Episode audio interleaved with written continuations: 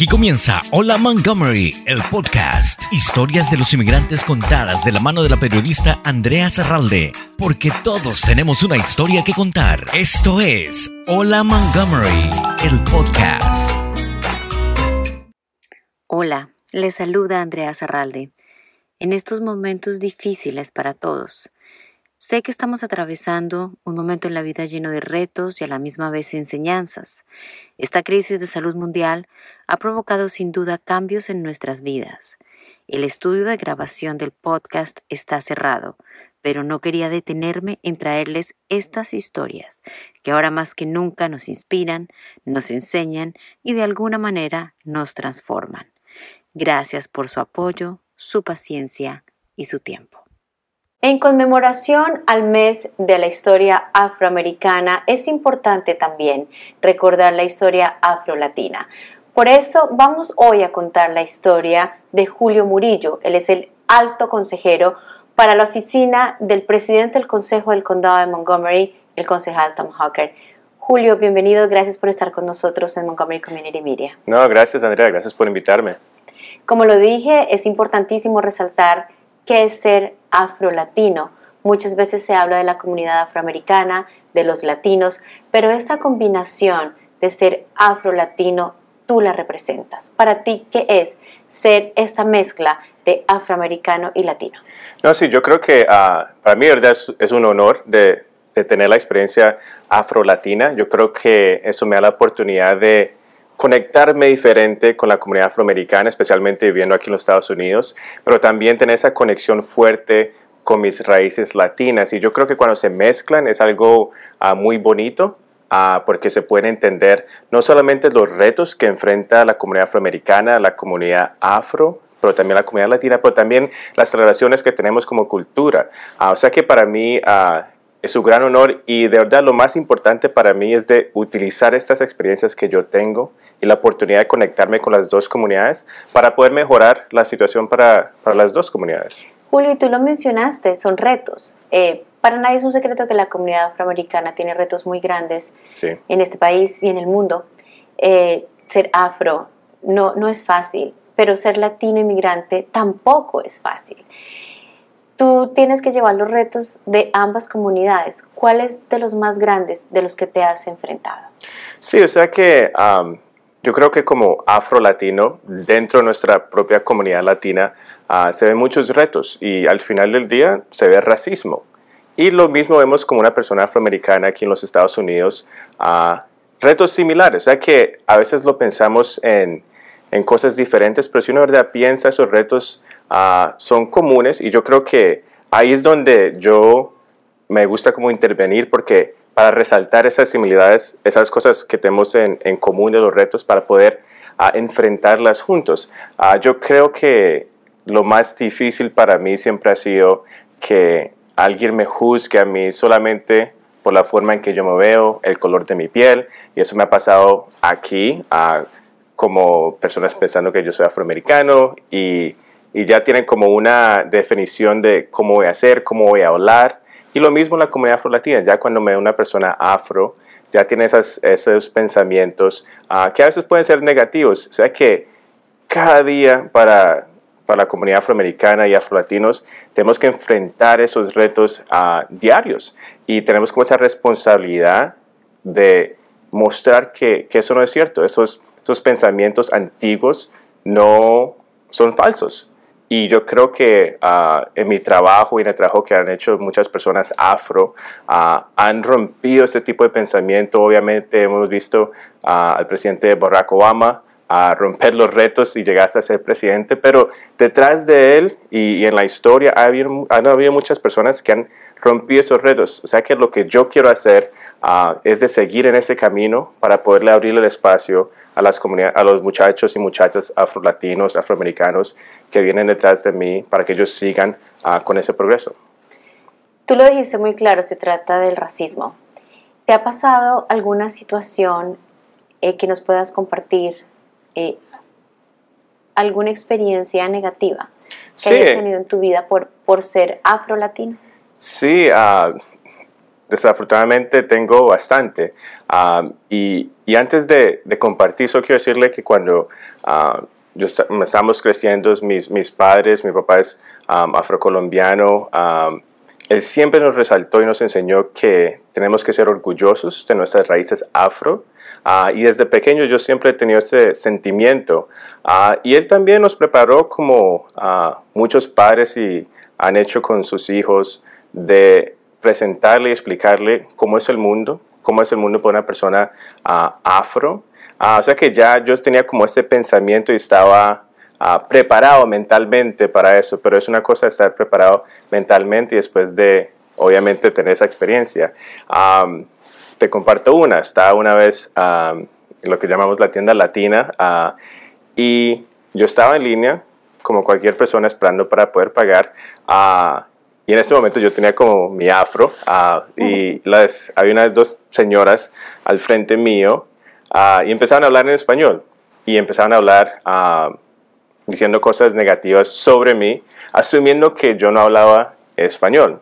Uh, o sea que obviamente uh, uno puede manejar esas situaciones diferentes. Uh, en ese momento yo decidí de, de decir algo en español y cuando ellos se dieron cuenta que yo hablaba español, tenían una pena en la cara que se querían ir de una vez. también tenía un incidente donde mi mamá y yo estamos Ah, caminando, uh, mirando unos museos, creo que fue en Los Ángeles. Y yo quería una foto con mi mamá y le pregunté a una señora blanca que dije, oh, ¿me puede, nos puede tomar la foto. Lo primero que hizo la señora cuando me vio fue coger su, su cartera. También he tenido experiencias con donde voy caminando y va una persona y apenas me ven, se van para el otro lado de la calle y después regresan otra vez ya cuando me pasan. Ah, y yo creo que creciendo, una de las preguntas que yo me hacía era, ¿por qué? No, no sé por qué esas personas tienen, se sienten que yo soy un riesgo. y, y, es como difícil de, de procesar eso como, como persona, uh, pero al final del día lo que uno puede hacer es, lo que uno puede controlar es sus acciones. y yo siempre trato de, enfrentar ese tipo de situaciones con una mente abierta, pero nunca, nunca uh, con pena por mis raíces. Uh, yo siempre, uh, yo soy muy orgulloso de mis raíces y nunca las voy a, a, negar. Y si una persona tiene algún problema con eso, obviamente podemos hablar, tener esa discusión, pero no se debe tener esos pensamientos viejos y antiguos de, de personas de color. ¿Qué mensaje le das tú a esas personas que han pasado por tu vida en general que pasan por la vida de muchas personas afrolatinas y que simplemente las rechazan y las discriminan por su color de piel, por su apariencia física? ¿Cuál es tu mensaje? Sí, yo creo que uh, mi mensaje para ellos es de verdad de tener una mente abierta. Ya estamos en el año 2021, ya tenemos, ya tenemos un presidente afro, a la comunidad afroamericana, la comunidad afro en general ya ha tenido unos logros uh, significativos y aunque hemos tenido ese progreso, hay mucho más que hacer y yo creo que en ese trabajo que todavía falta hacer es la oportunidad para esas personas que todavía niegan o deciden de juzgar a alguien basado en su color de piel, de que se unan a esa conversación, porque es una discusión difícil pero al final del día lo que yo pienso que es, una, es un tema de educación ah, que le falta a la gente y eso solo se puede ah, cumplir teniendo esas discusiones. Tú llegaste a Estados Unidos cuando ibas a cumplir 10 años. Sí. Naciste en Rusia, es decir, tú eres la mezcla y lo que significa eh, ser inmigrante en este país y lo que vivimos muchos de los inmigrantes en este país, que somos una mezcla de culturas. Sí. Cuéntanos un poco de, esa experiencia de tus padres, del haber vivido en Colombia, de haber llegado a este país. ¿Cómo fue un poco tu infancia? Sí, o sea que, ah, como dijiste, yo nací en Moscú, ah, en Rusia. Mis padres se, conocieron allá en Moscú cuando estaban en, la universidad. y desde la edad de uno o dos años hasta como nueve viví en, en Colombia, la mayoría del tiempo en Bogotá, pero también tenemos familia en el, en el Chocó, en diferentes partes del país. y fue una infancia muy, muy bonita. y ya a los 10 años llegamos a los Estados Unidos como la misma razón de, muchos inmigrantes, es de buscar mejor oportunidades. Y a veces en nuestros países nosotros tuvimos que salir por persecución política y Estados Unidos fue el primer país que nos dio asilo. Y eso es una historia de muchos millones de inmigrantes aquí en los Estados Unidos.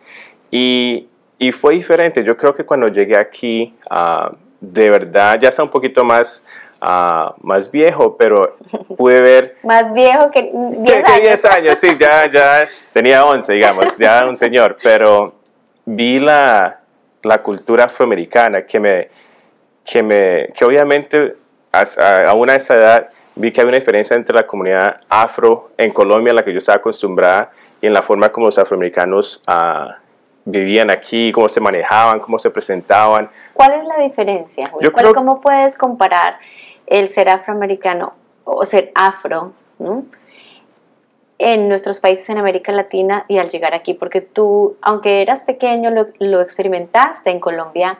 ¿Cuál fue esa diferencia? ¿Qué notaste? Sí, yo creo que lo primero fue la representación. Aunque no está al nivel de que tiene que estar de afroamericanos aquí en los Estados Unidos, ah, la, representación de, ver caras afro en la televisión, de ver a, personas famosas que son afro ah, hablando y que le están mostrando respeto, que han logrado muchas cosas, no solamente en deporte y en cultura, pero también en las ciencias, en política. Eso se veía, se reflejaba en, la vida de, en la vida de un niño. O sea que ah, eso fue algo lo primero que yo noté. Segundo fue, yo creo, como un sentimiento de, de orgullo de, de, ser afro ah, y, y, aquí como la cultura popular también es muy basada en la cultura afroamericana y todo el mundo quiere como tener ese tipo de estilo. Y obviamente yo llegué y eso y de una ah, me metí como a la, cultura afroamericana, saqué mi, mi afro, hasta lo crecí, tuve trenzas y todo, y, y, me encantaba. Pero yo creo que esa representación, ese orgullo fue ah, algo que yo noté, pero a la misma vez, siendo afro-latino, yo tuve como esa avenida para conectarme con la comunidad afroamericana. Ah, yo creo que ellos, dado el, color de mi piel, me aceptaron de una, pero a la misma vez vi discriminación dentro de la comunidad afroamericana. Uh, la mayoría de esa discriminación fue basada en el, en el, color de piel. O sea que obviamente todos somos afros, todos somos negros. Algunos son como más claritos, unos más oscuros. Y en la escuela, o sea, como son los niños, se molestan por eso. Y, y yo tuve un tiempo donde yo dije, wow, me parece raro que, que ese es como la, el chiste o, o por eso le están haciendo burla a alguien por el color de piel, porque uh, mi papá es, es, más oscuro que yo, pero yo antes de llegar a los Estados Unidos nunca pensé en la diferencia de, de, color de piel. Obviamente sabía que esta persona es afro, esta de pronto no, pero nunca esa diferencia, porque al final del día, como yo crecí, era de aceptar a todo el mundo como son, uh, no importar su, su, color de piel. O sea que um, y eso ahorita comparando con Colombia, en Colombia ah, yo creo que hasta en este momento no se ve esa representación afro ah, en, en, la política, ah, en la televisión. A veces todavía seguimos con esos estereotipos de, de la comunidad afro que, que solo para los deportes, solo para el baile.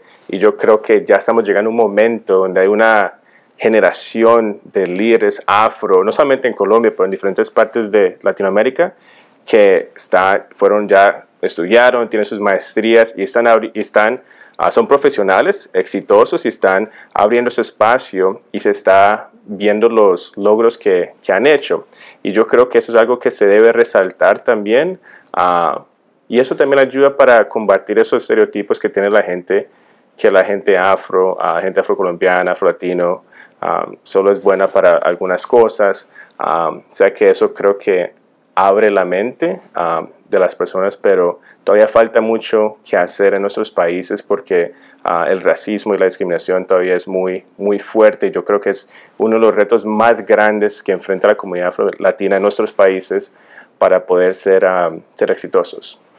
Y tú has sido un luchador incansable por el bienestar y los derechos de los inmigrantes de la comunidad afrolatina aquí en el área de Washington.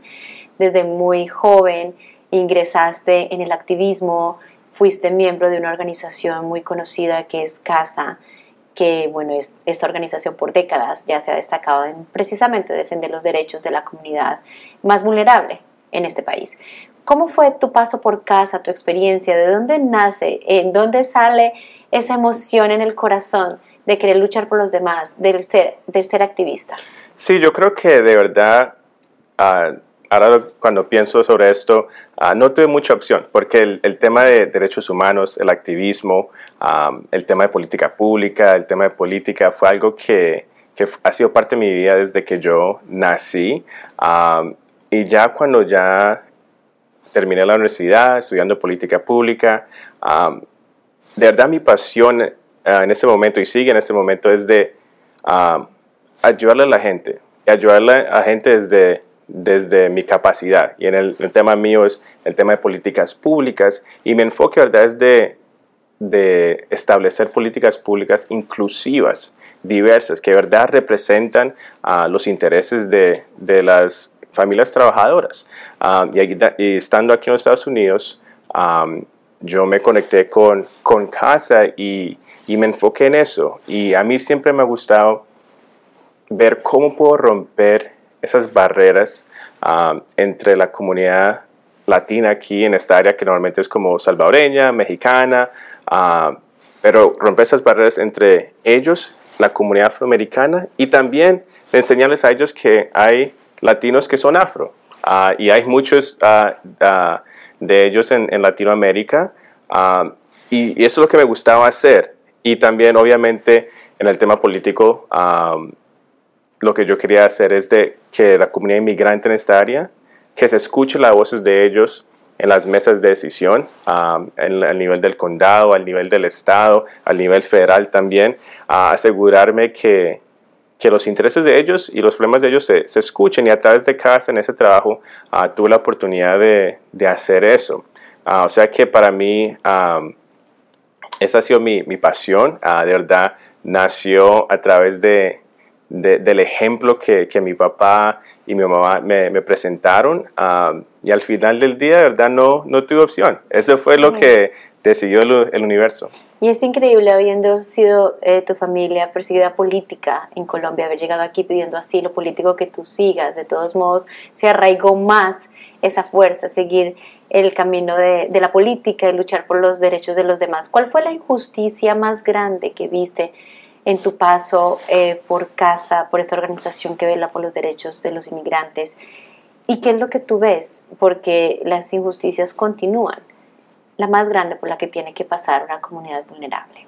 Sí, o sea que en los últimos cuatro años, uh, durante la presidencia de Trump, uh, se hubo bastantes uh, incidentes que eran obviamente racistas, eran ataques directamente a la comunidad inmigrante, la, también ataques contra la comunidad afroamericana. O sea que de esos hay, hay mucho, pero enfocando en el trabajo que yo he hecho y lo que yo he visto de verdad, es de, de, pensar que, que, una, que una familia que viene de un país buscando una mejor oportunidad para ellos y para sus familias, de de verdad no interesarle a las personas de poder que toman decisiones que no le interesan lo que ellos piensan, que los ven como a una clase segunda porque no votan, no, tienen, no tienen voz. Y usted sabe que aquí en, la en, nuestra comunidad tenemos personas que son indocumentadas, no pueden votar, pero eso no significa que las injusticias que ellos ven en, en su vivienda, en, en el trabajo, que no importan. O sea que lo que yo veía ah, en casa, que veíamos nosotros como una oportunidad, era de pasar leyes que incluyen a esas personas que nunca han tenido una voz, que viven, en, como dicen, en las sombras y que, y que tienen miedo de levantar esos problemas porque piensan que los van a deportar a su país donde tienen un riesgo muy alto y algunos uh, tienen, tienen amenazas de, de, muerte y no quieren tomar ese riesgo. O sea que yo creo que ese ha sido el, el reto sistemático más grande que yo he visto es de cómo podemos incorporar esas voces para que se escuchen y que las políticas públicas sean inclusivas, no importar del estatus de uno, no importar si uno es inmigrante, afro, afroamericano, afrolatino, pero incluir a, a todos. O sea que eso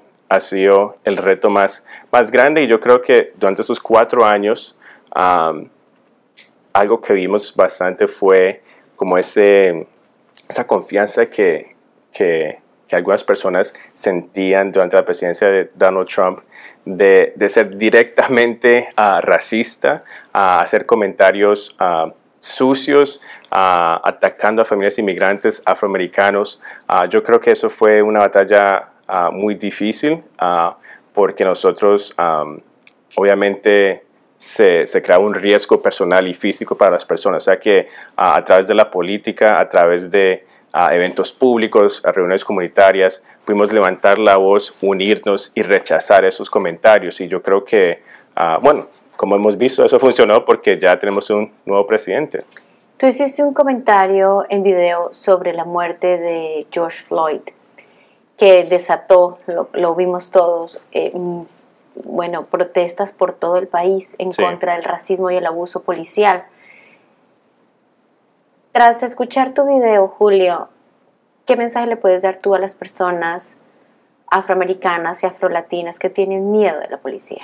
Sí, o sea, lo primero que yo quiero decirles es que tenemos que primero rechazar este tipo de, comportamiento en parte de la policía ah, de, y segundo también de aprender nuestros ah, derechos porque no importa quién es usted, de qué color, todo el mundo tiene derecho y a veces esos derechos, ah, si no lo sabemos, la policía toma eso como una oportunidad de abusarlos. O sea que eso es lo que tenemos que hacer, rechazar y aprender nuestros derechos. Y lo más importante, en mi opinión, es de unirse a, iniciativas que empujan políticas públicas para prohibir el abuso policial, porque eso, ahí es donde tenemos el, reto más grande y, donde tenemos el impacto más grande, porque si pasamos leyes que prohíben eso, eso va a cambiar el comportamiento de, los policías. Pero eso toma mucho esfuerzo y como se sabe, el tema de política pública a veces demora muchos años, pero ahorita estamos en un momento que yo creo que, que la energía, después de todas esas protestas, tenemos una oportunidad de verdad cambiar a esas políticas públicas y yo tuve la oportunidad aquí en el condado de Montgomery como asesor trabajar en un proyecto de ley que prohíbe que la policía en este condado ahorque a cualquier persona, no importa la, situación.